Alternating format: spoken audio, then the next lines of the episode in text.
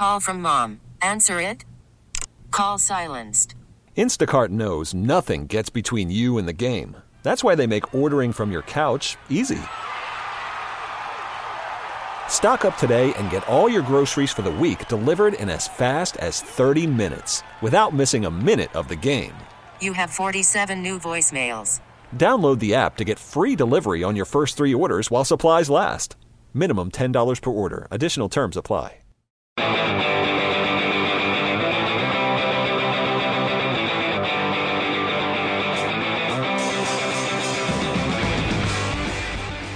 Welcome into another episode of Leftovers Podcast. Derek Kramer, Frank Curry.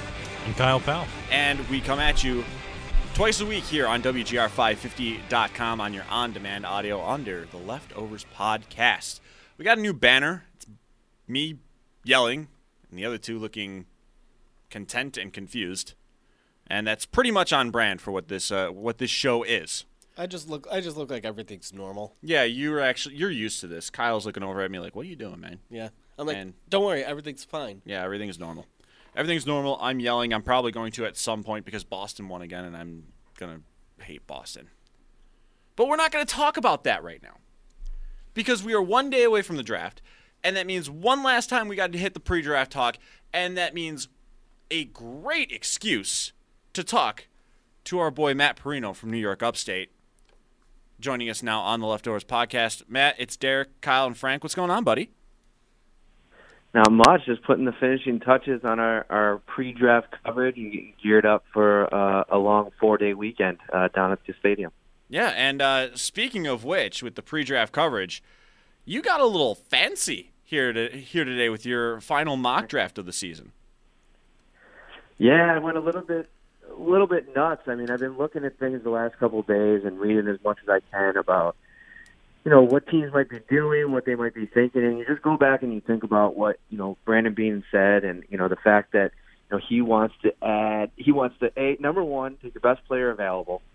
Uh, and the reason why I have two trades going on here is because I think that that player is going to be gone by the time the Bills get to number nine. I think Ed Oliver, who's who, in my opinion, you figure Quinnen, Bosa, and Josh Allen are out of the mix, right? And after that, you figure Oliver's his top target. After that, maybe Jonah Williams, maybe a DK Metcalf is in there, maybe a TJ Hockenson.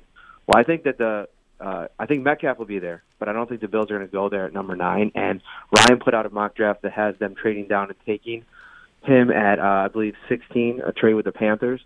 But I think that they're going to trade down and, and go with uh, Christian Wilkins. Uh, I'm hearing some some buzz around his name. I think that this regime is very high on Christian Wilkins, not only from his skill set, but also what he brings as a locker room leader. And you know, all we've been talking about the last few months is what they're losing and Kyle Williams retiring, and you know the loss of a voice in that room. And of course, they have Lorenzo Alexander still there, but who's going to take the mantle when he leaves? Uh, this is probably his last year. So I, I like the Wilkins pick, and I think that you know they want to move back into this first round late to get a playmaker, and I think uh, Noah Fant is the most dynamic playmaker at that spot in the draft at 31. And the most interesting thing about your mock draft is, first off, for me, I I've tried predicting trades, and surprisingly, last year was probably the only time I ever got close to hitting on a on a mock draft trade when I had the Bills trading up with Tampa Bay and not giving up their first round pick. I was told by people that I was on some form of drugs, but it's tricky to mock trades. And having you predicting not trading down once but twice within the first round for the Bills is, you know, it's a complicated thing. So, what's got you in that mindset thinking that Brandon Beane's going to manipulate it that much here with 10 picks already heading into because this I draft? think right. I think it's such a deep draft that I think if you can if you can draft high, you know, first 32 picks, if you can get two starters somehow uh, guaranteed starters, number one on the depth chart type of guys, uh, and they do that with a Wilkins and, and a Fant, and then you can add two two picks in the second round. Uh, for some depth guys where you know this draft is the chunkiest. I mean, there's a lot of meat on the bone when it comes to the offensive line. Uh, uh, almost every offensive line position and um, the wide receiver position. So you, take a look at that, and at the end of the day, if you get five picks in this draft in the first 74, and I think that all of a sudden Brandon Beane, you know, uh, you, you think about some of the hits that he had last year, and then the year before, before he got here, when you know McDermott drafted Milano and Tre'Davious White, and you know they're just absolute home runs. I had uh, you know kind of a crazy pick there in the second round uh, with Greedy Williams. I, I, I'm not sure if he'll last that long. Uh, I did a little bit of a deep dive on him, and there are some scouts that are saying that you know his stock is dipped quite a bit, and you know it just takes like you know anybody to fall in love with you or out of love with you at this time of year to have your stock go either way. And if there's 50, if there's four quarterbacks going in those first 15 picks, a lot of guys are going to start being pushed down, and then it comes to team needs, and you never know. Crazy things have happened, and you know Tre'Davious White is here, former LSU guy that you know is a big fan of Greedy Williams, and I think that that makes sense because Sean McDermott is a is a team guy. He's a big Tre'Davious White guy. If that guy's banging the drum in the room, I think it's it's worthwhile. So, and and it also fits that best player available pick. You know, if Greedy Williams is there at 40, I mean, that that's a potential top 10 pick three months ago. So I think it's uh, obvious. I think it's it's very ambitious. The entire mock draft. You take a look at it, but you know, I just think you just uh, I, I think he's going to be very active in pursuing the best route to bringing in talented football players. And honestly, I think I got to ask at this point, what's going to be more ambitious, your mock draft or uh, your colleague Ryan Talbot, who uh, I was reading his yesterday, and I was just like, whoa. I mean, if half of this goes on, I'm buying him a beer.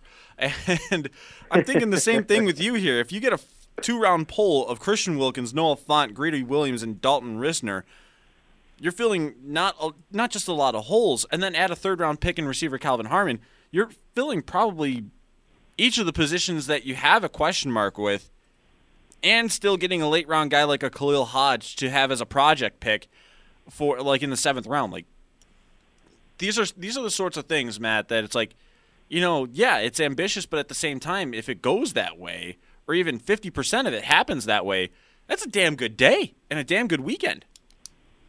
Right. And, you know, I think this mock draft season is all about putting potential scenarios out into the universe to just get an idea of what these guys are thinking about in the room. And you know, Brandon Beane in his in his last press conference before the the draft, he really hit pretty deep on what it's going to take for him to want to trade up.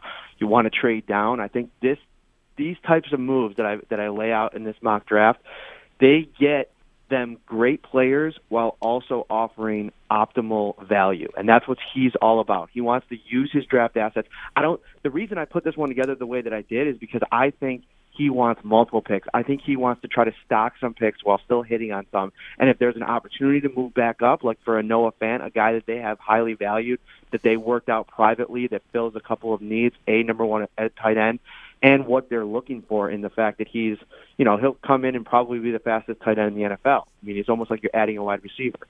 So I think that there's an element, uh, uh, or there's so many things kind of at play here when you're thinking about what he wants to do. But I think he's going to be very active. I, I, I would be very surprised if he goes into this three day three days of this draft and just takes you know ten players with the ten picks they have right now. Yeah, Brandon Beane's not one to really sit there and uh, and hold on to everything. He likes to move up. He likes to move down.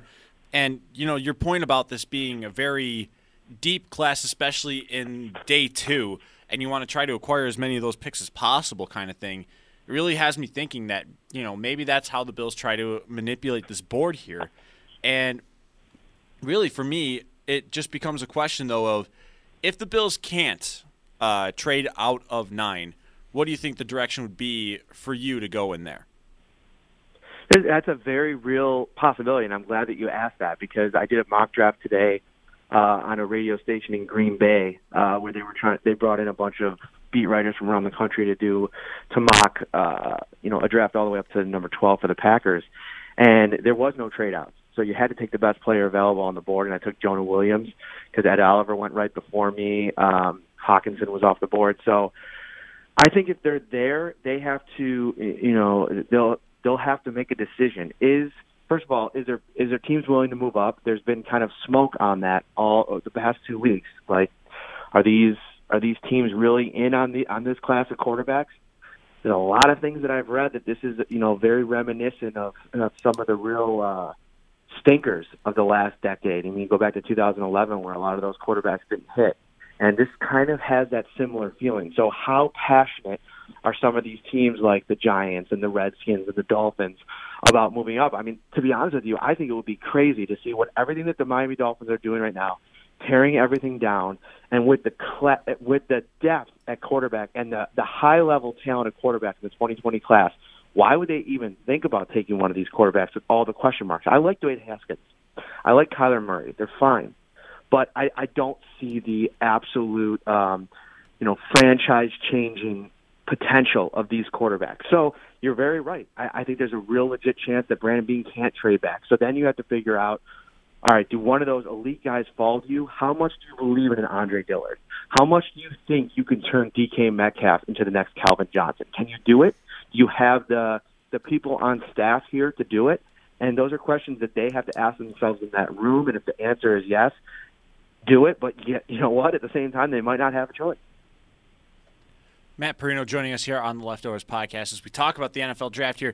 You know, I'm noticing a common theme though with a, a couple of these mock drafts lately. As uh, you know, as we look into the second round, a very favorite target for the Bills in the second round has been offensive tackle Dalton Risner out of Kansas State.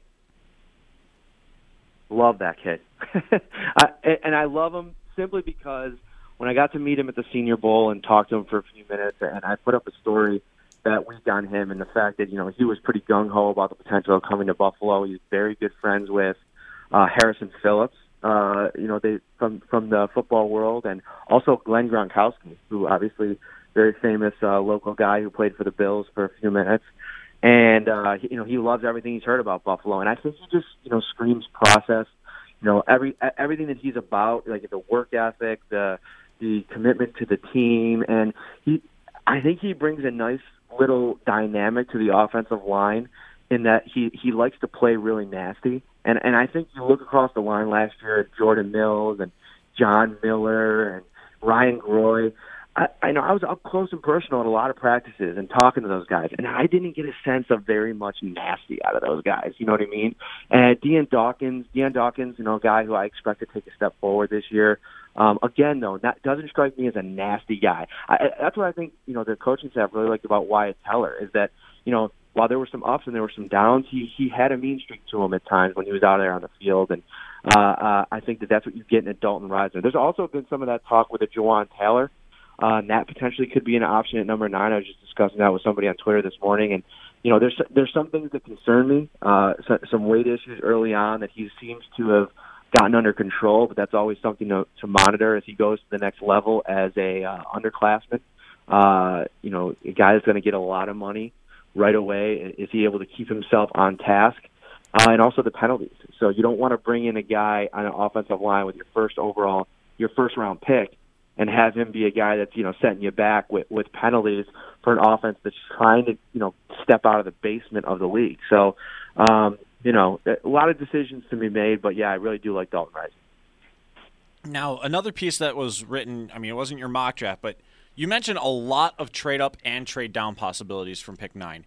And they are as, you know, as high as three with the New York Jets and as low as going to what looks like 28 with the Chargers. And that would probably get you a first round pick next year. So mm-hmm.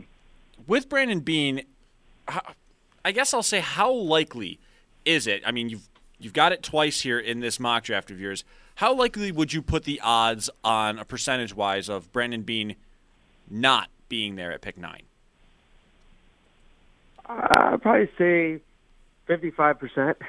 like I, would say that it's you know there's a likelihood there, but I, I would just say um, I, still don't want to go too high just because it, I think it's going to depend on how this draft plays out. Like we could put all these different scenarios in play and all these different like you know who will be there. You know if they trade down four or five picks or six or seven picks, but the, at the end of the day, if they have somebody on their board, uh, you know, and, and and the draft plays out where they're able to get them, either whether it be at nine or maybe even going up to get them, if they believe in Ed Oliver and or Quinnen Williams I mean, I, I saw a, a report that I think it was uh, Pelissero at NFL.com that said he thinks one of the most likely trades that could happen is the Bills giving up a 2020 first and this year's first and some more picks to go up to two and get Quinnen Williams. I mean, crazy, right? But you know, if they have him ranked on their board as that top tier guy, as the elite guy, like a lot of experts do. It's not the craziest thing because that might be what they believe will get them over the top after all the activity on the offensive side of the ball this offseason. But I don't know. That'd be a lot, that would be a steep price to pay at the same time. So I'm I'm, I'm not quite sure. Uh, I have a quick late round question for you. I saw late in your mock that you have Khalil Hodge coming to Buffalo in the seventh round, so it got me thinking. Um, so I did some search on Anthony Johnson and Tyree Jackson from the local, obviously from UB. CBS Sports compared Johnson's talents to a Miles Austin type sleeper in the draft, and SB Nation had Tyree Jackson as potential 2019 Josh Allen. Have it with you without the uh, top 10 cost with some of the tools and whatnot. So I just I, it got me thinking. Have you seen any deep mocks, or what? You, what is your your thoughts on Johnson and Jackson? Have you seen any surprising noise around their talents heading into the draft? I saw one uh, mock having him go to Kansas City, and I saw another mock having a Tyree go to Kansas City, and another one having him go to L.A. And I thought L.A. Chargers was a very kind of interesting landing spot for him because you know they brought in Tyrod to be the backup, the main backup. But what's to say they don't go out and draft a Tyree Jackson late late in the draft as a project to sit behind Philip Rivers for a year or two, and you know just figure it out. I mean they're going to need an uh, you know their next man up after Philip Rivers decided to hang it up, and I think Tyree Jackson is a perf- that's a perfect landing spot where he can have two or three years to sit and watch and learn and uh, kind of groom himself a little bit. Now I've seen Ty- I'm a big Tyree Jackson guy, like obviously went to UB, so love all those guys and everything. But uh, you know I, I saw him up close and personal after spending a year watching Josh Allen up close and personal, and he's not Josh Allen. I mean, I mean the the arm talent is completely different. Uh, he's got a massive arm, but it, the ball just doesn't come out the same way. He's a little bit more herky jerky in the pocket. I, I don't I don't necessarily see the same. Um, I don't I don't feel that he's at the level of, that, that Josh Allen was at, and I think that that's why he's projected to go later in the draft. And uh, but I think that he has the potential to build and to develop. I mean, he's still pretty. You know, he hasn't been playing football for very long. I think he started later on in life. So for Anthony Johnson, uh, he's a guy that I think the Bills could target. You know, in the middle rounds if they don't if they don't go the route of, of a receiver in the first three or four. Um, he he, he uh, he's another guy that reminds me a lot of a Kelvin Harmon, like you said, a Miles Austin type steal late. Uh, I think that he has uh, great hands. Uh, the speed may, maybe not there, but I, I I mean there was times there, before the injury this year when he was going first, second round in a lot of mock drafts. So I think wherever he goes, if he goes fourth, fifth, sixth, it's going to be a massive steal for whoever gets him. Now we've been talking about a lot of what the Bills are, been, are going to do or what they can do in a lot of later rounds. I want to ask about the top of the first round, Arizona at one. Do you think they're going to go Kyler Murray or do you think they're going to go Nick Bosa or even somebody else? I think uh, at this point, for everything that I've seen and heard, I, I think it's going to be Kyler Murray. I mean, why? I just keep going back to why would you put this smokescreen out there unless, like, you know, Cliff Kingsbury and the ownership group and the front office sat in a room with Josh Rosen and said, "Hey, listen, put your head under the table for the next two or three months. Let us try to." you know, finagle some uh, some potential trades. We're going to say that we're in on Murray and blah blah blah blah. I don't know. It just seems just like too much out of a movie. Like you know, you, you're playing some mental some mental games with your young quarterback if your plan is to keep Rosen. It just doesn't make sense to me. So I think that they're they're moving on. I think that they're going to go with Kyler Murray. I think when you have a guy that came out and said that you know he'd take Kyler Murray first overall. I mean, it's no secret that's that's his guy. So. um so I think that he's going to go first overall, and I think that you know it's going to be a, a race to get into the top ten to get whoever you want, and who, and depending on who you talk to, different teams have different um, guys that they want to jump in for. I think some teams are high on on Haskins, um, but all of a sudden you're seeing you know a few of these teams that could be big on lock. You could see the Raiders take Lockett for. You could see, um, you know, guys, uh, uh, teams moving in, the Redskins moving in to take Daniel Jones out of Duke. So I think that's all good things for the Bills. I think the Bills want every one of these quarterbacks to go in the top eight picks if possible. Um, and I think that it's going to, you know, people just get crazy at this time of year, especially bad teams with, you know, uh, bad, you know, decision makers in place. They just start, you know, wheeling and dealing and just trying to live in the moment and making bad choices. And I think it's a bad choice to take any of these guys in the top 10, including Kyler Murray. I know that's not a popular opinion, but uh, when he declared for the for the NFL draft, I mean, he was he was on most big boards. He was even in the top 20. So uh, I, I don't know. It, I, I just think it's uh, everybody is it's recency bias. It's the excitement. It's the hype. It's the highlight reel. But you, dig in a little bit on Murray, and I'm not I'm not sold that he's going to be the, on the next Baker or you know even comparisons to Josh Allen as well. So we'll see. I think he's going one though. Yeah. Now, staying on those quarterbacks, uh, Matt, you mentioned that they are not you know a worthy group, and that teams can get stupid with this sort of stuff. And I am very much in that camp. As a matter of fact, I put money on that on the air with Geary and, uh, well, I'm not feeling too great about that because Dave Gettleman makes me very nervous. Now, we've got your opinion on what you think should be going on with this quarterback class. Do you expect that teams really will be this dumb that four quarterbacks could possibly go in the top 15 picks of this draft? Or at least the top 17 uh, when yeah. we get to the Giants? I really do because I think it's such a polarizing group in that I think that there are teams that are super high on Jones or that are super high on Haskins, and that's all it takes. Like I said, and I think that that's the type of. I also believe in it because that's the type of philosophy that's going to have to play out for some of the guys that I have falling in my mock draft to fall, and that's that was my thinking going into that. So, do I do I think it's a wise idea to do that?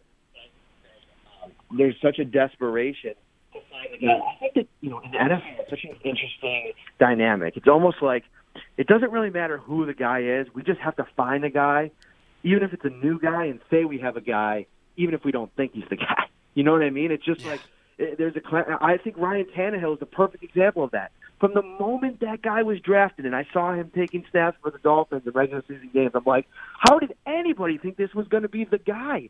I mean, he had his moments, but there was just no consistency. I just, you, in, in my opinion, you find a guy that you believe in, that you think you could put your franchise, uh, you, you could make your franchise quarterback, and Brandon Beane did that. He he believed in Josh Allen, and not everybody did, but he did, and they went with it. You have to find that guy and be confident in that guy, but you can't just, you know, go on a guy because you need a guy, and, and it just happens too much. So yeah, I'm I'm I think this is a very shaky quarterback class, and I think that uh, some of these teams are going to be making some mistakes. But you know what? The Washington Redskins are not new to making mistakes. That's true, and the Giants recently with Dave Gettleman are very much in that camp now. And meanwhile, Eagles fan over here just gets to just grin, just a slight grin from Kyle over here about the mistakes of the Redskins and the Giants, and then basking in it. Yes, so congrats on still having the best quarterback in your division. Uh, Matt, at any other musings I would uh, I would suspect here for um, for the uh, NFL draft, I'm gonna I'm gonna be coming out with my mock, my final mock draft on uh, WGR 550 tomorrow. It'll it'll be unleashed and. My last one, I had T.J. Hockenson. I don't know how much I'm going to stray from that. I really think that if they end up staying at pick nine, it's going to be an offensive player. I still think that this team is nowhere near done um, within the first and second round of adding weapons. And I know you're of the same camp here. What what is your impression really with the uh, with the tight ends here? You have them taking Fant in your mock with the trade down. What do you think of these tight ends with Hockenson and Fant, and with the rest of this class? Uh, it's hard because it, I think it's just about how you value that position, and there, there's no if ands or about uh, if ands or buts about it. That position has really, you know, come into the forefront of importance in a lot of offenses across the league. So, if you have, if you believe that Hockenson is that guy that's going to come in here and you know catch sixty to, to eighty balls and be one of your best blockers, you know, on the line when he's held in, and just bring a dynamic to an offense for a young quarterback like Josh Allen, then I think that that's worth a ninth overall selection, but that's pretty high. I mean, what's the last tight end that went that high? I mean, OJ Howard was an absolute freak, and I think he went 18th. So it, it's hard when you have a lot of holes to fill and a defensive-minded organization right now under Sean McDermott. And some would argue that you know he's making he has a lot more pull in these kind of choices than than most coaches do. It, it's hard to to really predict that they would go they would go, they would buck tradition so much and go with a uh, uh, a tight end at nine. But Hockenson seems like he is a, a fit and checks so many boxes that if he does fall to nine, you talk about like not getting out of that spot, and Oliver's gone, and maybe Jonah Williams is gone, and Josh Allen's gone. How can you have how can you find fault with going for a guy that could completely change the complexion of your offense? All right, Matt. It should be a fun weekend. I can't wait. Thanks for having me on, guys. Yeah, and uh, trust me, I'm sure you'll I'm sure you'll get a text from me saying, "Hey, you want to recap the draft?"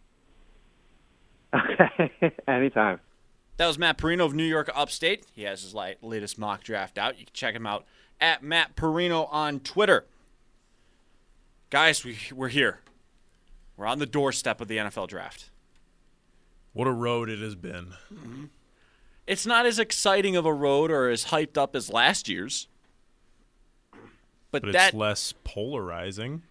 and really I'm just excited because they really can't do anything wrong. Right. I mean, I saw the tweet from Joe yesterday about, sorry guys, I had to do it, and he has them taking Kyler Murray at nine, which I think was a, a fun little Photoshop job for one, because there's no way a predictive simulator would have had Kyler Murray falling all the way down to nine. Nor would it have had Quinnen Williams going to two different teams. Yes, I know, I saw that. So, but Joe had a little bit of fun with it, and that'd probably be the only way that they can that the, that the Bills can anger the entire fan base. So, my big thing still is they really can't do anything wrong here. I'm excited to see what they do throughout and see what the vision is and how they attack this because it is a deep class. But they also can land a blue chip guy if they stay at nine, especially if two quarterbacks go there. And I'm really certain I'm now losing $20. That's almost a guarantee now.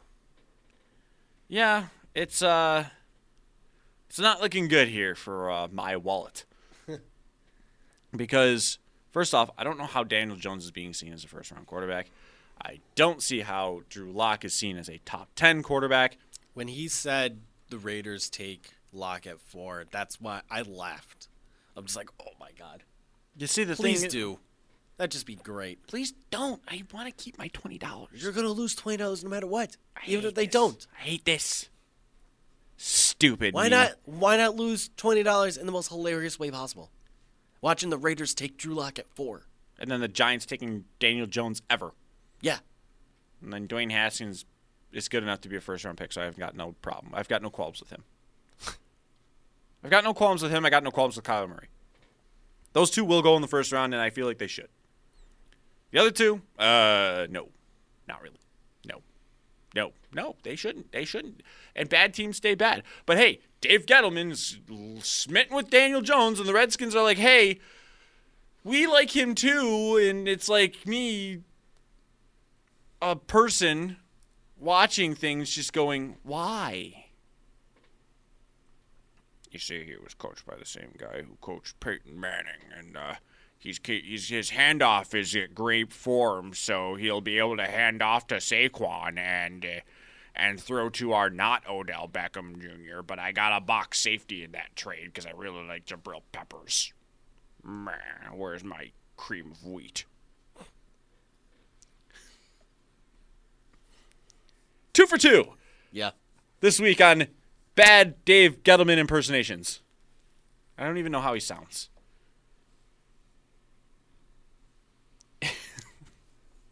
By the way, is it? What the hell? What are we doing with our lives here, guys? Don't just take quarterbacks because you need them. That's how two, two, 2011 happens. That's how that's how Christian Ponder ends up a first round pick. yeah, Yeah. and this could be so much worse. they look at last year's quarterback class and go, "They're friggin' awesome." Well, four out of five. One of them's thinking, "Ah, we're gonna do this again." What do you mean you're doing this again? Are you like what do you Those other four guys are awesome. Dude, you guys have one. You picked you traded up for him at 10 overall last year. What are you doing? No. But look at this one. No. Kai, put th- put that down. Go. No. No. If Steve Keim takes two quarterbacks in consecutive years, and then gets maybe a third round pick for Josh Rosen. It's just going to be like the lull worthiest thing, and I feel like he should just be let out of the building after the draft. He should be let out of the building after the first round if that happens. Yeah. And locked out and not given a key back. What do you mean there's a back door? How do you get back in here? so the Cardinals, it like all the drama starts pick one tomorrow night. And then do the Bills stay? Do the Bills go? Matt Parrino came up with an interesting number there. I asked for a percentage of the likelihood of him being at pick nine. Called it 55 45. That's a really high percentage of moving. yeah. But he's got a point. They like to shuffle around, and they have 10 picks to do so. Up and down, they do whatever they please. We saw it twice last year. Josh Allen, Tremaine Edmunds. We saw it twice the year before. Dion Dawkins and Zay Jones in the second round. Like, they do not fear moving up or down to manipulate their board to acquire picks or go after somebody. And I love it. I love it all the time. If you're able to just manipulate the board and do what you damn well please. That you know what that tells me though? They're sticking to their big board. They're sticking to their convictions on players and they know that they can get them or they know that they have to go get them. They saw Tremaine Edmunds at six, falling like once he's at 16, you're like, that's striking distance. Um, we gotta go get this guy. And the fact that they didn't give up their other first round pick means that they had ideas that something like that might happen. So I really I really like Brandon Beane as a as a drafter, not just because of the fact that he's bringing in good talent so far, even in your later rounds, which oh, it is so refreshing to get starters in your later rounds. Yeah. Hint, hint, hint. Sabres. Well, little bit of difference with that, but A little bit of difference of it, but it's nice that you're getting full time guys Yes. in round five, like Matt Milano. Right. Like seriously. It's it's a refreshing I'm- change of pace, even from GMs have passed. I'm You're getting starters. yeah, I'm s- starting to think that the Bills might move up I'm not going to doubt it. If the right player falls, because we're starting to also see the reports of Ed Oliver going to the Jets. and if that The that Jets happens, really like him. That, then the question for me becomes: Who's the player that falls that they're smitten with? Would it be Quinnen Williams or would I it be the it- other jo- Josh Allen? I think it's Williams. I think it might be Josh Allen. Honestly, if I'm the 49ers, I'm taking Quinnen Williams. He's the best player in the draft. Take him. I think if, I think that'd be smart for the Niners, but I think I think if Arizona takes Kyler Murray at one, I think they're gonna go Bosa at two. Yeah, yeah. And then Ed Oliver, and if we're thinking Ed Oliver goes three to the Jets, Then Quinnen who Williams. knows? Quinn Williams and Josh Allen are both there for the Raiders at four, but do they take them? By the way, can we go on the latest derp fest of the Oakland Raiders? Derp, derp, derp, derp, Sure. Here we go. You ready for this? The report a couple days ago about the Raiders possibly looking into a quote surprise pick unquote at pick four. A, what the hell does that mean? B, the Raiders make, making the smart pick is more of the surprise pick nowadays. And C, I'm terrified yet really anxious to see what that means. Like, like who who would it be? Yeah, it was Monday when that came out. I Yeah. believe because Yeah. I was I was at WGR when the news broke, and they were trying to figure out who the potential names could have been. They didn't, I don't think they really landed on anybody, but it yeah, was just funny to Rapoport read was the pressed report. on the question. He's like, that could mean Devin White or That an was one of offensive them, yeah. lineman or a quarterback. That was one of them that they were trying to link to, but it was just the funniness of the way the report came out. It would require the utmost secrecy on who they were going with. Joe had an interesting theory on that. He said Hollywood Brown. They've got his relative in Antonio Brown, Oh my God! and they would add that. And I'm like, you know what? I'm Like that, I could subscribe to that theory. That was what it was. That was what it was. I could subscribe to that theory. that and Devin White was because how funny would it have been to try to see them supplement what they lost in Khalil Mack by suddenly bringing in the surprise pick at pick four and bringing another linebacker and trying to prove to the world that we didn't need Khalil Mack after all. We're going to find him with pick four and not tell anybody until we're on the clock. Yeah, this is ridiculous. This team is just And once again, that means they're so cringeworthy two right now. really good players are falling in the draft board, and the Bills And- could go up and get them. Honestly, they don't have to go. I wouldn't even And think you don't they'd have, to go, go up after. too far. I don't even think they would have to go after Tampa Bay's pick. I don't think you'd have to. And the Giants, Gettleman never trades down. Yeah, What does that mean? You have to jump up to eight? one spot. At that point, I don't know if you have to bother. Yeah, Someone stupid good might just fall in your lap. And then Brandon Beane's just sprinting to the podium with a card. yeah. Usain Bolt hired for one day to be on the Buffalo Bills front office. Why? He's running the card for Josh Allen to be drafted by the Bills. Again,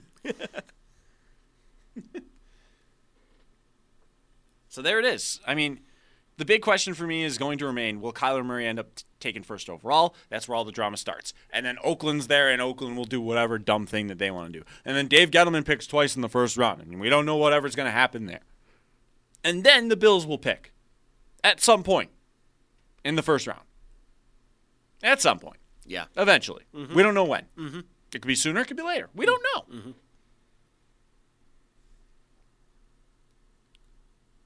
So it's going to be interesting. It's going to be fun, and it's going to start right away.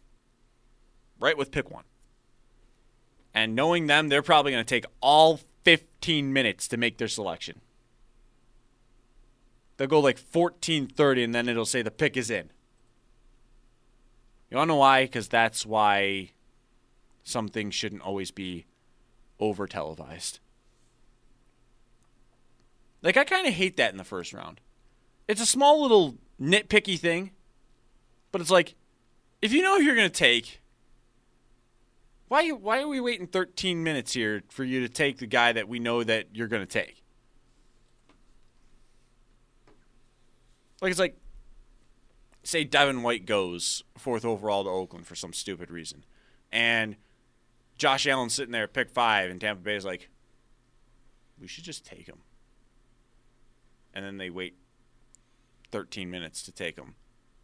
Well, I mean, there are legitimate other reasons. Yes. Like, but, like, there's some years, like, the Jared Goff pick was not announced right away. And people had to wait, even though everyone knew that's where they were going with it. Or, like, when it's a slam dunk pick, why are you making us wait? Get it started. Let's have a fun and let's have a party. It's the draft. I don't know that it, did they give that time to get in touch with the player? I mean, yeah, but do they need 10 minutes to do that? Those players are answering whatever phone call is happening. If you're a telemarketer, hit that drafty up. Hmm. Right? Fair, They're picking up. Mm-hmm. fair. that is true. All right. But there it is. The NFL draft starts tomorrow night. I'm I'm happy that it's going to be here. We didn't really get too much of stupid season though. We've got the Raiders, the Cardinals and not much else. Well, and Gettleman. But we haven't really heard any crazy smoke screens. Other than the Raiders and the Cardinals and they don't count. Gettleman. It's not the screw ups that I need. It's other teams, man. I need those smoke screens. Those are the fun things. And we didn't get enough of those this year. And that's a shame. It's a dang shame. Yeah, def- definitely felt a lot more. It seems more calm, doesn't it? Yeah, a lot more quiet. That's because it can go in so many different directions. I don't think a smokescreen this year does you any good because there's so many teams with so many needs, And it's such a deep class. so many different paths. Yes, and so many different paths. The Yeah. only position that doesn't seem deep is running back. In terms of positions of need and skill set, talent, and whatnot, but yeah, we'll uh, we'll see. There's going to be a lot of twists and turns coming tomorrow. Yeah, there's going to be drama. It's just, it's kind of, it's like a real calm before the storm sort of thing. That means something really dumb's happening tomorrow. Oh, I can't wait. It's really been a calm before the storm. There's three teams with dumb reports, and I think that that's where all of it's going to happen. That means the Bills are totally trading their pick. Yeah. They're going to add some flair to this. Because we're going to expect it from the usual suspects at this point. But, uh, yeah, we'll see what happens there. All right. First off, we got our first game seven overtime. And by God, was that game a doozy. Yeah. If you missed San Jose and Vegas last night, you missed a good one. So much to unpack. So much to unpack And there.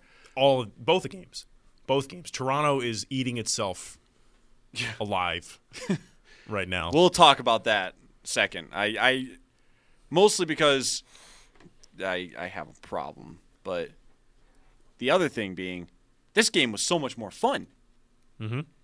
And it was crazy and entertaining, and there's always there's gonna it's controversial because Joe Pavelski got rocked, but was it a five minute major?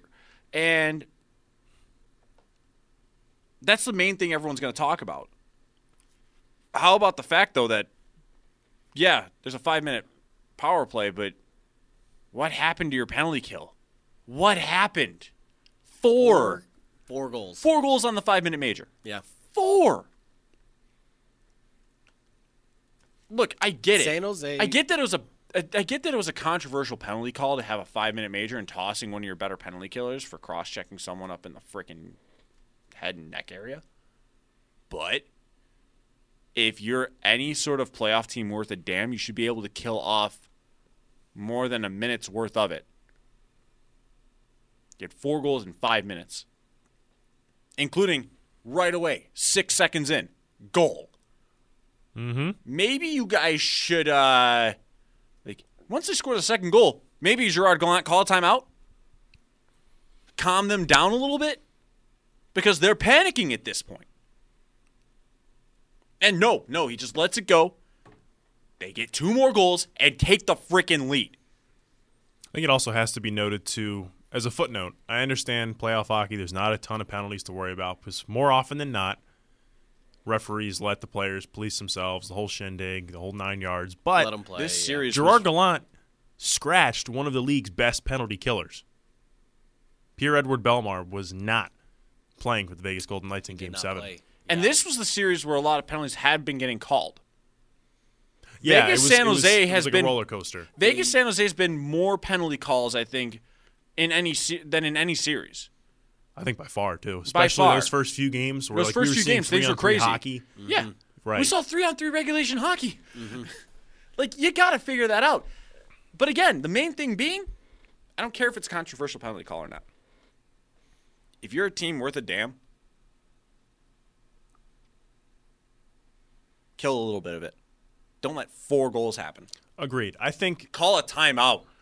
Get them back in gear and get them back in order because the minute that that second goal happened, you're like, they're absolutely tying this.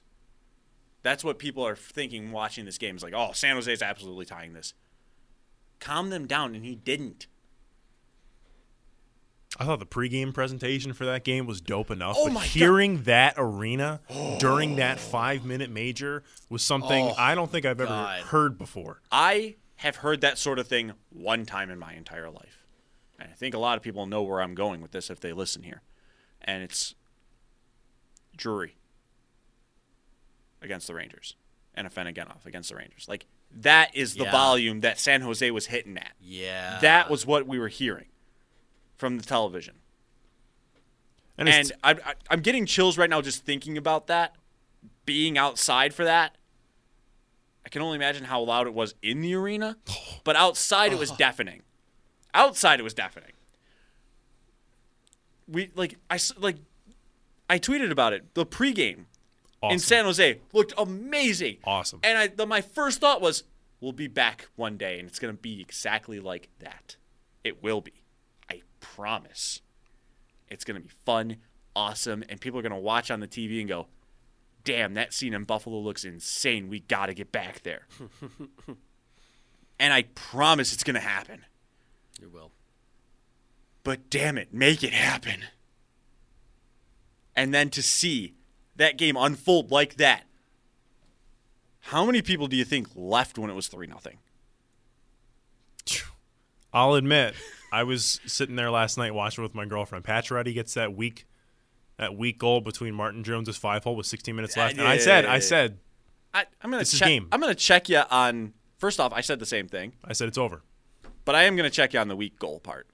He had a lot of space and time to fire that shot, and if you're a top NHL player, It wasn't a corner though. It was just close your legs. yeah, but still, he's got his picking all the time in the world and a screen. I don't think he had a screen, did he? Yeah, there was a defender in between them, Yeah. and gr- great NHL goal scorers will score that with the amount of time that he had. Fair enough. There was no pressure on him. Stone fed him perfectly. He's just hanging out there. This guy's in between them, not knowing what to do, and just bam. So I'm not going to call that weak on Martin Jones. I, I think that was that was a tough goal. I mean, it say, like for Yeah, example, just if Jack tough. Eichel is sitting there at that same spot, you're expecting that to go in. If Auston Matthews is taking that shot, if Steven Stamkos is taking that shot, you expect that to go in. I can't Pacioretty- argue with you And, and Pat- yeah, and Pacioretty is the the game, yeah. No, I but- know. I'm just Pacioretty is one of the better players on that team, and he's scored goals. He does that. That's his thing. And but then yeah, you're thinking three nothing. It's like Dunions. This game's over. Yeah. And I'm thinking, cool. I've got one of my conference championship game teams alive still. We are all screwed, by the way. Now, everybody's screwed. Yeah. Winnipeg, Calgary, Vegas, and obviously Tampa. Everybody we had in the Stanley Cup Finals is You want you want done. another footnote on this? If Carolina wins, I've got zero conference championship teams. Zero. I'm still holding on to the Islanders. That's all I have. I still have. I had them going to play Tampa. yeah. If Carolina wins, I still have St. Louis. That was a good one. That's rough. Like what the hell happened to me? What the hell's going on in these playoffs? I I Get, started- Here- get think the about- hell in. about- That's what's happening. Think, think about this. If Carolina wins tonight, no division winner gets out of the first round. that just means get in the freaking show. Yeah. More than ever this year, it's proving its point. Get in the damn show. Yeah. As a matter of fact, if uh, Washington loses, what is it, only three teams of a higher seed win? San Jose, St. Louis, the Islanders. St. Louis wasn't a higher seed. Oh, they weren't. No. That even plays more to it. Boston's the other one. Boston. Yeah. Yeah. So I was right on the three. It was just I had the wrong three. But by God. All right. Well, I said the name, so we might as well get into this. No, we, we, we kind of glazed over. it. Like yeah, we wh- did what is- glaze over this. Yeah, you're right. No, I mean like, Like, no, before they- we before we go to Toronto though, like wack- what are you Such a wacky game, though. And for, but the first thing I was thinking though, like Vegas is humming with the last three minutes, and I'm like, this game deserves overtime. These I fans. was thinking that too. I said these fans deserve overtime. I'm like, wait, no, they're in San Jose. fans watching deserve overtime. Everyone watching on TV wants an overtime. Yeah, they deserved o- the game deserved overtime. Yeah. and they got it. Yep. Right, and that's why I wrestled with the narrative though. Like Twitter was ablaze. Absolutely Of course. ablaze. But I was just it kind of bugged me that the story of that game wasn't the comeback, it was how the comeback happened. A lot of people were blaming the NHL referees, and all of it is it's what you saw. And whether they got it right or wrong, I don't I don't think that matters. In their discretion, that was it was it was just disgusting. And at the end of the day, my point's going to stay, dude. You guys are on the penalty kill. Maybe kill the penalty. There's so yeah, right. There's so many Yeah. different ways to look at it. So many narratives that came out of last night, but a lot of it was I, I saw people saying the NHL should be embarrassed. Are you kidding me? No. With the East Coast bias that all these big four sports have, how many people do you actually think have a dog in the fight of a Sharks versus Golden Knights game at midnight? Do you think they wanted to see the three nothing game where Vegas inevitably gets a four a fourth goal when San Jose's emptying their net with four minutes left because their season's on the line and the game ends four nothing and everybody's like, "Wow, that was a really boring game seven. That was a really one sided affair." Yeah, no. How many people do you think were tuning? I mean, you saw the explosion on social media. The NHL, whether stay- no ev- matter how it happened, that thing got ratings. That that I don't. I, I got to look Yeah. at it. But you look at like Portland and OKC. That's a big game in the NBA playoffs. OKC's done. Big big shot from Damian. That was that was fighting. There was probably people flipping back with the Sharks and Golden Knights, which never get good rating. Like the NHL is always fighting with other teams to get good rate. Like oh my god, How about this? Goals on goals on goals on goals. Ex- that's what you want. That's what you want. Not to mention, oh hey, Vegas tied the game with less than a minute left. You get that drama added in there, and then you get game seven overtime. Exactly. Sometimes it doesn't matter how you get there. Sometimes it's just how you do it Thank and you. what happens. Thank you. Like I'm with you 100% on this. Vegas This has we plenty- watched a classic. We did. That was and oh, like down 3 games to 1. Down 3 nothing Vegas in this a three game. to one series lead. Vegas blew- The Vegas the, narratives keep coming, and people just want to keep throwing blame on something that changed the course of the series. No, you just watched it an didn't. all-time classic. Appreciate what your eyes are Here- seeing. here's the thing. Here's the here's the thing. Here's the thing. It was a penalty on the play. Cody Eakin cross-checked, cross-checked Joe in Pavelski. No, it was in the chest. Okay, I thought I It saw was it was it like was in the chest. It was clear. Yeah, it was it was in the chest. Pavelski got hurt on the play. Like, him getting hurt doesn't have any relation to to what the penalty should have been. It should not have been a five minute major. I will say that. It should have been a two minute minor. That's it. Eakin goes to the box for two minutes. San Jose probably still scores on that power play. Let's say, let's assume they do. Well, now the game's three to one, and with 14 minutes to go. with 14 some 12 minutes, left. go, yeah. there's still plenty of time for San Jose to tie the game and even take the lead again. With the way NHL playoffs go, and especially with how they've been this year, and not to mention the talent in San Jose. yeah, I am not ruling out the possibility that San Jose still ties the game My big thing is this. or even takes the lead, and we still we get the same kind of dramatics that we do. People are right that it changed the course of the series. But what's to say that that's necessarily a bad thing? Because it was a classic. You're damn right it changed the course of the series. And you know who has to shoulder some of that blame? The penalty kill in Las Vegas. Yeah, You tied the game. You got to overtime. As a matter of fact, going back in the locker room, you should be feeling all right.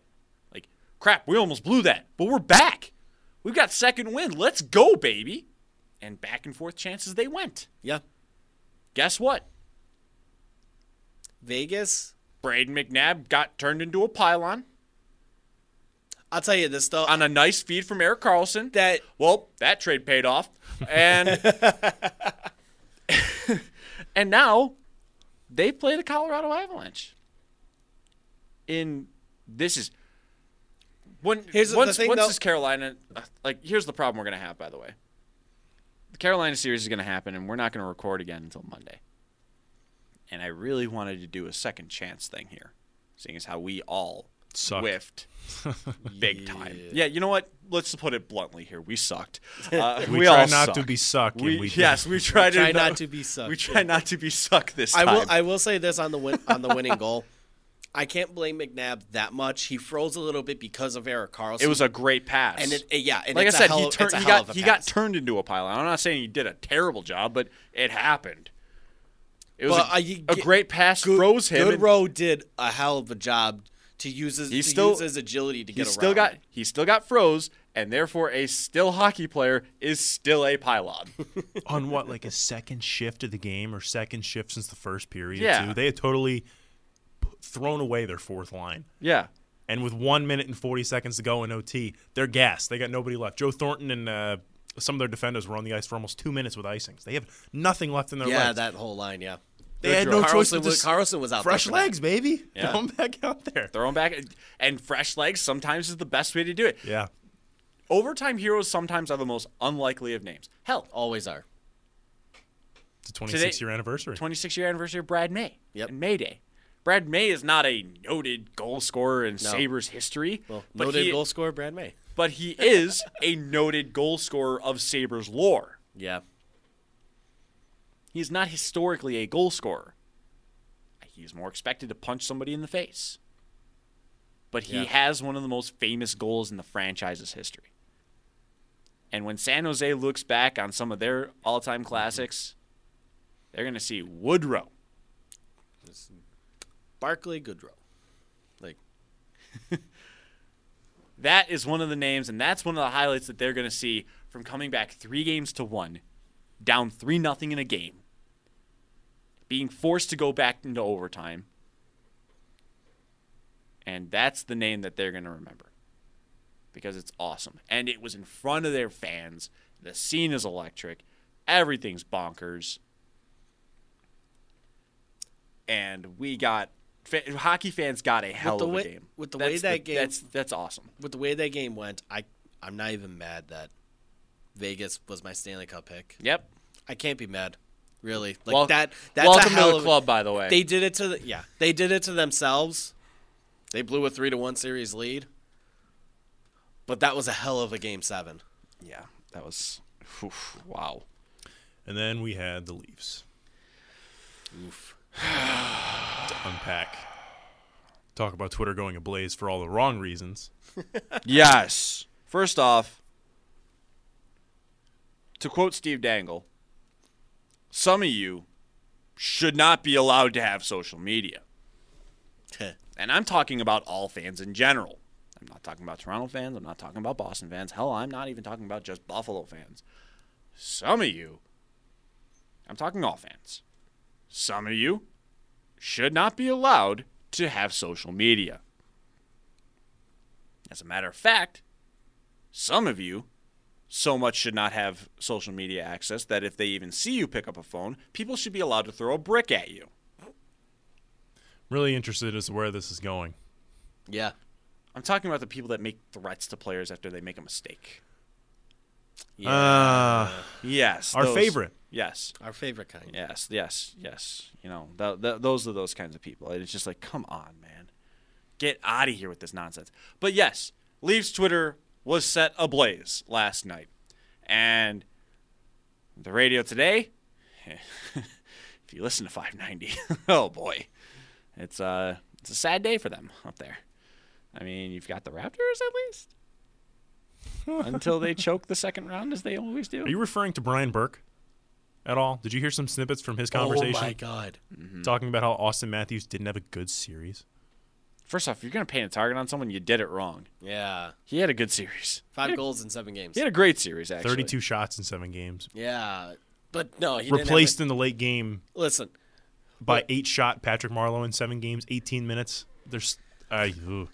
Ooh, There's a lot to unpack didn't there. have a good series. And- Damn, what are you watching? you, you know, we uh, we thought we had a better chance out there with Patty in there in the lineup and uh, and playing our fourth line, and Freddie Gauthier was out there a decent amount on the fourth line, and uh, you know, it's unfortunate, but uh, the sun came up today, so it's all good. Frank, you had a point, but I feel like you were befuddled. I was just gonna do make fun of Brian Burke. Just Oh, all right. well, we uh, were going one 30, of two routes. 32, sh- 32 shots, five goals in seven games. You Yeah, Auston Matthews. Yeah, that's not good enough. Bust, That's that's not good enough. He's a bust. bust. This is not blame though, but four seasons in Toronto for Babcock. I would actually put the blame on him at this point. Three first round It's exits. starting to. This is number two against Boston Yeah, this is- consecutively. This is really one of these things now where you're looking at this team and Does hey, it matter who's at the helm if you always have to match up with the bees? no, honestly, no, at this point? no. Here's the thing, especially this season, the narrative around oh the playoff format sucks. First off, too bad. Go ahead and tell the Columbus Blue Jackets. Go ahead and tell the Carolina Hurricanes. The We're pushing Colorado wa- Avalanche. The Colorado Avalanche. Mm-hmm. Look around the bracket. Go tell the You're St. right. Go tell the St. Louis Blues. You have to beat good teams to get to the freaking cup because that's what the end game is. It's not about winning the first round. It's not about beating your demons. Go out, go ask the Washington Capitals all these years. Pittsburgh. Pittsburgh. They've had to deal with Pittsburgh, but guess what? One year they finally broke through, and they won the cup because that's the end game. We just saw San Jose Vegas. San Jose Vegas. You think either of these teams are going to complain about BS division rules here? Not really. Because, oh, what are you going to do? Get lined up with Colorado? Or uh, get lined up with Winnipeg or St. Louis? Right. If you're if you're San Jose or Vegas? Uh, yeah, those are those are real dandy matchups. Or oh hey, maybe the Dallas Stars. oh, whoops, they won too. This year more than ever that narrative is getting busted and I think here's the big thing about it. It's tough to make the playoffs in that format. I would say it's tougher in that sort of sense. However, to win the Stanley Cup, you have to beat good teams. It does not matter that the fifth best team was facing the third best team or whatever. Because eventually, that matchup's got to happen. That's up to you and your team to get it done. Toronto didn't get it done. I seriously think that you have to ask questions about Mike Babcock now. The man is a good coach, but is he everything that you robbed us of, from getting him for? Especially more the fact that I believe this was the first time under Babcock's coaching regime in Toronto that they even had a series lead to boast. Yes, that's right. Three to two on home ice. Yeah, they had a chance game to six. close it. For the first time, they had a chance to close it. Yeah, a chance to close the series. Yeah. Right. Yeah. Yeah, they were in a different perspective this time, and unfortunately, they still didn't get it done. Now the questions are, what the hell do you do now? Who's going to offer sheet Marner? What's going to happen with some of these players? Are you getting rid of Nazem Kadri, who got suspended again for being a dink? A lot of talk about Jake Gardiner yesterday too. So guess what? We're going to have to see. But you're not going to get any pity from me. Because I wanted you to win. And you blew it. Because once again, you allowed Boston to have nice things. What a, what a break for a sports team in Boston, right? What a break. Those those Yeah. fans those fans deserved it. Yeah, they didn't won in a couple hours. They haven't so- won it. They haven't won anything in a couple of weeks. Sure. I was telling I was telling this to Derek. He wanted Toronto to win because he hates Boston that much. I wanted Boston to beat Toronto because just of how how much more interesting this offseason is going to get. It was going to get interesting Toronto. if they lost in the second round anyway. Not as much though. Because then because they still would have No, had I have to deal with Boston. the threat of possibly. The darkest timeline has Boston going four for four in a calendar year, and it's alive. I hope the Bucks sweep the frickin' Celtics. I hope Tortorella gets to go ahead and shove a pie down Bruce Cassidy's throat. I hope Tuukka Rask gets blown up by Duchene, Panarin, and everything else in the world that the Blue Jackets traded for and might likely lose in free agency. I hope Jarmo Kekalainen does a dance in TD Garden. Why? Because Boston, you've won enough.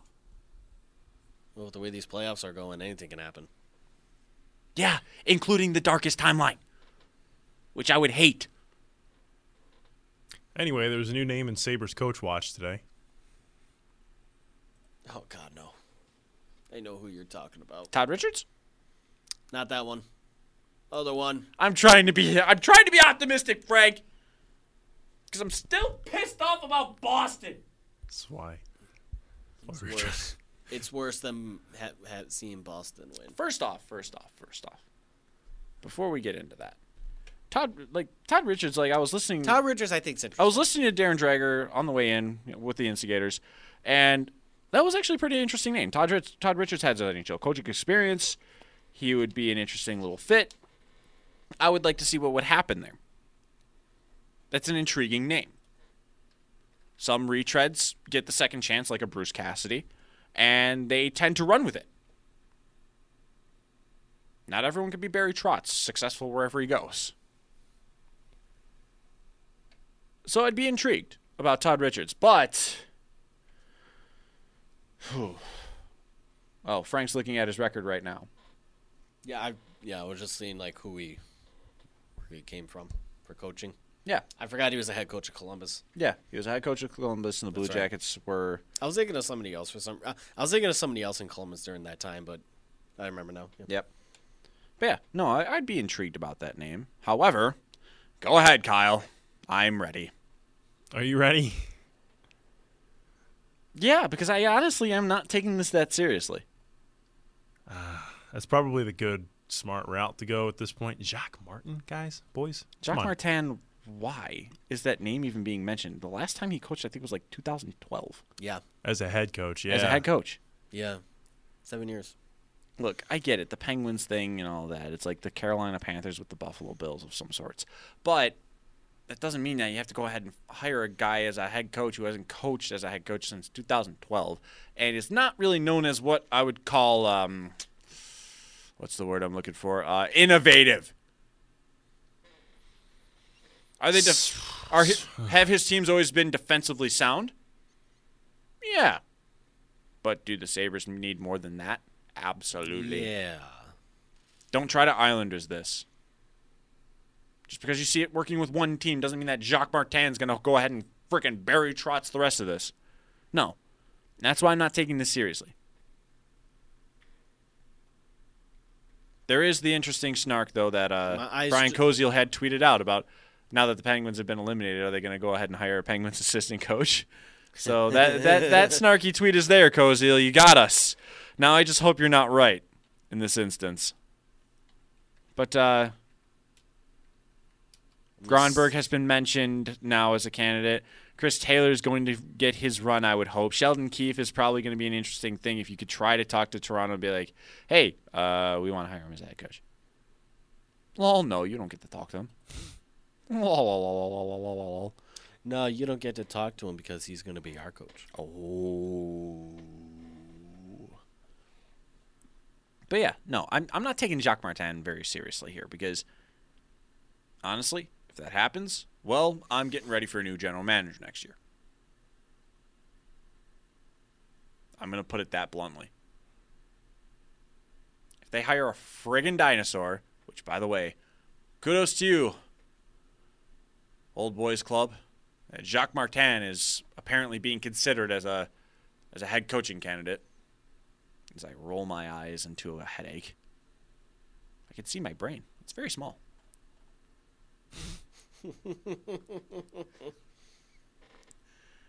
but if they hire Jacques Martin as their next head coach when they have guys out there like a Krueger or or Kronberg or a Todd Richards or a Chris Taylor or a Sheldon Keefe that are available on the table, and they hire Jacques Martin, then I'm ready for a new general manager. That's all I'm going to say about it. I'm done. Do you guys have any supplemental thoughts? I just hope that they're just looking at all ideas possible, and then they realize, yeah, Jacques Martin, no. Then they realize, oh wait, Jacques Martin's a friggin' dinosaur. Yeah. Like, I'm on board for Todd Richards. Like, yeah, I just said I would be very much on board for I'm that. intrigued with that idea. Yeah. Like, yeah, he's been a head coach previously, which obviously we're He's probably looking at a some little bit of success as a head coach. So hey, I'll take this as an interesting little route. And then coming from the ideas of the ideas with Tampa, yep. I mean, And if you hire a dinosaur instead of a guy like that, or a guy like Ralph Krueger, or a guy like Gronberg, or like really, there's there's so many options still available that if that's the one you think is the best one, well, I'm gonna start looking at names for GMs because it's gonna be one year and before uh, I think everything crashes and burns delightfully, and we waste another year of Jack Eichel. I think we have our top three candidates for Sabres head coach now. Oh yeah, I think we're I think a lot of, I think we're really starting to piece that together. Richards, Gronberg, and Chris Taylor. Because Gronberg also did talk to Vogel, yes. and it seems like a lot of the the way the way he he runs a team, very like it's good, very good. Like you want you'd want this guy as your coach. Yeah. That's what it's sounding like. Ralph Krueger got the most out of the least in the World Cup of Hockey. Yeah.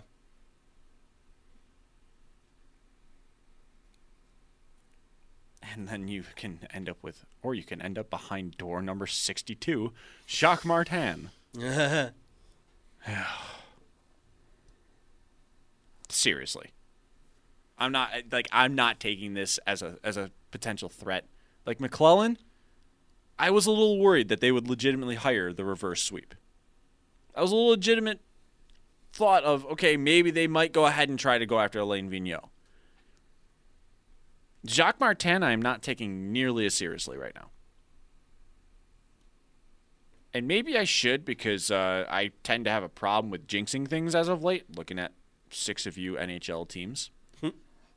if the Capitals lose, hmm. if the Capitals lose, I get two picks right out of the entire first round. Good lord, that is pathetic. Like, John we- Shannon. Like we all sucked, but that is like I am particularly bad this first round. If the Canes win, John Shannon, 21 minutes ago, says Jacques Martin has become a popular coaching candidate with both Buffalo and Ottawa asking permission to talk to the Penguins assistant. please, Please, Malik. Please, Malik. Please, Malik. do the dumb thing. Popular coaching candidate. Oh my God, I have hope again. Eugene Melnyk could save the day. What? Did I say that right? I guess. Eugene Melnyk saved the day for us. Honestly, if that were to happen, would Marc Crawford be all that bad of an idea? The Senators' interim coach had them playing better, despite being a worse roster. Pierre Dorion said before the season, "We're a team," as to give fans hope for the season. We're a team. that happened. I know it did. I saw it. it And Crawford great. had them not terrible for their being a AHL team. They were pretty bad still. Th- That's the talent on the roster, man. I'm just saying, it'd be a hell of a lot better of an idea than friggin' Jacques Martin. Let's be real about something here. All right. I think we've I think we've done enough here. We've done our damage. Thank you for listening to the Leftovers podcast. Derek Kramer. Frank R. Curry. And Vlad Guerrero, who homered again today. You are not Vlad Guerrero. You are not. You are. Ah, right. Uh, Kyle Powell. There we go. He got it right there. It took him another try. then again, Monday he said he was Jesus. Uh, but next week we'll be on our normal schedule, Monday and Thursday. As always, we just knew that Thursday's gonna be a little crazy. I'm in for this second second chance playoff bracket, though. Let's make that happen. So you know what we'll do? We will tonight watch what happens here, and you know what? We're both in the building tomorrow, Kyle. We'll just ask Frank to come in, and we'll do a mini pod, a mini pod of the playoff predictions, and we'll pick the Bills at pick nine tomorrow with a mini pod. Look at that. I just came up with something off the top of my head. You're welcome, people. Or I'm sorry if you don't like listening to us. First off, and then why you listening to us? Second off, um, well, let's get a little crazy here. The NFL draft starts in one day. We made it. Let's get it. Bills, pick nine. Maybe, probably not, possibly. Thanks to Matt Parrino for calling in and giving us his takes there. You can check out his mock, his mock draft. He's on Twitter at Matt Parrino. And we'll see what happens. This is going to be fun. And, well, you better bet that Monday is going to be full on recap mode for the draft. And, of course, it's us. We'll have some Stanley Cup playoffs things in there, as well as Kyle's three up, three down from the baseball week. We're just going to do that every Monday. Look at that. Plans. It's a Thing. Plans and bits and regular things, other than me screaming like a buffoon. There's always going to be. Draft tomorrow, mini pod tomorrow, as we redeem ourselves from our terrible picks. But draft. Let's get it. Go Bills. Go.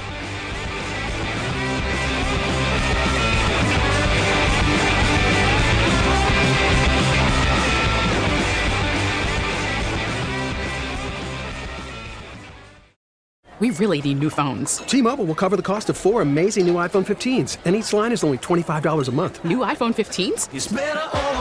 Only at T-Mobile get four iPhone 15s on us and four lines for 25 bucks per line per month with eligible trade-in when you switch. Minimum of four lines for $25 per line per month with auto pay discount using debit or bank account. $5 more per line without auto pay, plus taxes and fees. Phone fee at 24 monthly bill credits for all well qualified customers. Contact us before canceling account to continue bill credits or credit stop and balance on required finance agreement due. $35 per line connection charge applies. Ctmobile.com.